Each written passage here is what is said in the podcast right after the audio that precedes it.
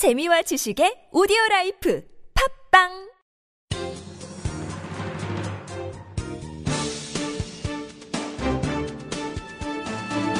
일간 사설 5월 23일 토요일 파이낸셜 뉴스 사설. 정권 잃을 각오하라 라는 슈뢰더의 충고. 게르하르트 슈뢰더 전 독일 총리가 한국 정부와 노동계에 쓴소리를 냈다. 슈레더 전 총리는 지난 21일 노동개혁에 성공하려면 집권 세력이 정권을 잃더라도 필요한 일을 해야 한다는 용기와 의지가 있어야 한다고 강조했다. 노동개혁은 결국 정부 주도로 할 수밖에 없다는 얘기이기도 하다. 현재 우리나라가 처한 상황도 슈레더 전 총리의 진단과 크게 다르지가 않다. 전문가들은 노사정 합의를 통한 노동시장 구조개혁은 사실상 물 건너갈 가능성이 크다며 우려하고 있는 상황이다. 지난 4월 8일 한국노총이 협상 중단을 선언한 뒤 정부는 독자적인 구조개혁 의지를 내비치고 있다. 그러나 정부도 거의 손을 놓다시피 하고 있다. 노사정 대화를 재개해 우리 경제의 발목을 잡는 노동시장 경직성 문제를 해소해야 한다는 지적도 있지만 요원해 보인다. 노사정이 계속 마이웨이만 외칠 것 같다.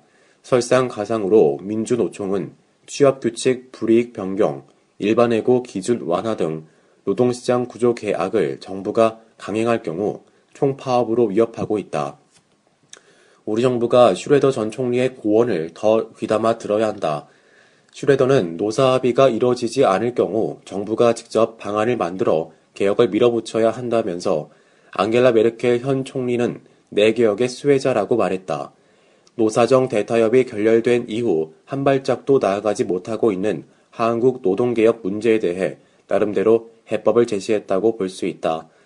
이기권 고용노동부 장관은 비공식적으로는 노동계와 소통을 하고 있으며 자주 만나 이야기를 나누면서 정책을 추진하겠다고 밝히고 있지만 심통치가 않다. 우리는 유럽의 병자로 불렸던 독일이 어젠다 2010이라는 강력한 개혁 정책을 통해 제2의 경제 부흥을 이끈 점을 주목할 필요가 있다. 그 핵심은 노사 합의를 통하지 않고 밀어붙인 하르츠 개혁이다. 당시 폭스바겐 이사였던 페터 하르츠 박사가 위원장을 맡은 하르츠 위원회를 통해 도출한 개혁안이 그것이다. 개혁안에는 해고 요건을 완화하고 다양한 형태의 일자리 창출로 노동시장의 유연성을 높이는 방안을 담았다. 노동개혁뿐만 아니라 공무원 연금 개혁 역시 하르츠 개혁처럼 정권을 잃을 각오로 추진하지 않으면 이뤄낼 수 없다. 이 눈치 저 눈치 다 보다간 무산되게 십상이다. 여야 대표가 약속한 대로 오는 28일 본회의에서는 어떠한 일이 있더라도 공무원 연금 개혁안을 처리해야 한다. 슈레더 전 총리의 충고를 빈말로 듣지 말기 바란다.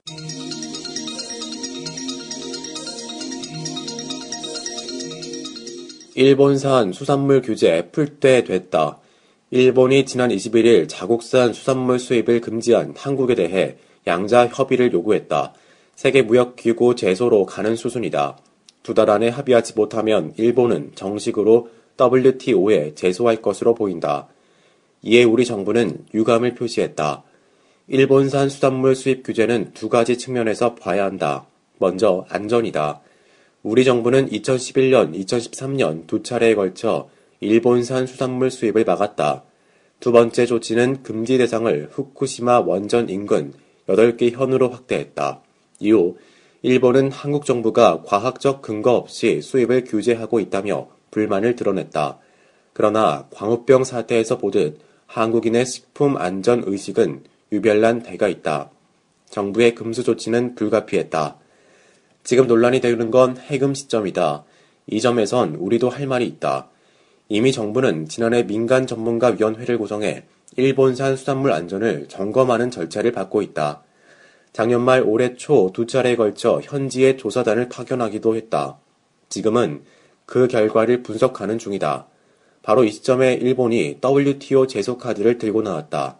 아베 정권은 한국 정부를 밀어붙여서 좋을 게 없다는 걸 알아야 한다. 일본이 판을 키우는 바람에 공연히 우리 정부의 부담만 커졌다. 지금 풀면 일본의 압력에 굴복했다는 비판이 나오지 않겠는가. 일본은 WTO 제소 카드를 신중하게 행사해야 한다. 또 다른 측면은 한일 관계다. 두 번째 금수 조치는 박근혜 정부 아래서 이뤄졌다. 현 정부 출범 뒤 한일 정상회담은 단 한 차례도 열리지 않았다. 국제 관계에서 경제가 정치, 외교의 지배를 받는 일은 비일비재하다. 일본산 수산물 수입 금지도 그 범주에서 벗어나기 힘들다. 마침 23일 도쿄에선 양국 재무장관 회담, 필리핀에서 통상장관 회담이 각각 열린다. 오는 30일엔 싱가포르에서 국방장관 회담이 예정돼 있다. 더구나 오는 6월 22일은 한일 수교 50주년 기념일이다. 안전에 문제가 없다면 그 전에 일본산 수산물 수입 금지를 해제하는 것도 긍정적으로 검토할 만하다. 현 정부 출범 이후 한일 관계는 이례적으로 긴 긴장 관계를 이어가고 있다. 그 와중에 양국 간 통화 스와프는 제로가 됐다. 우리가 뭐라 하든 미일 관계는 깨가 쏟아진다. 중일 관계도 시진핑 아베 정상회담을 계기로 급속히 가까워졌다. 누가 봐도 대일 관계는 비정상이다.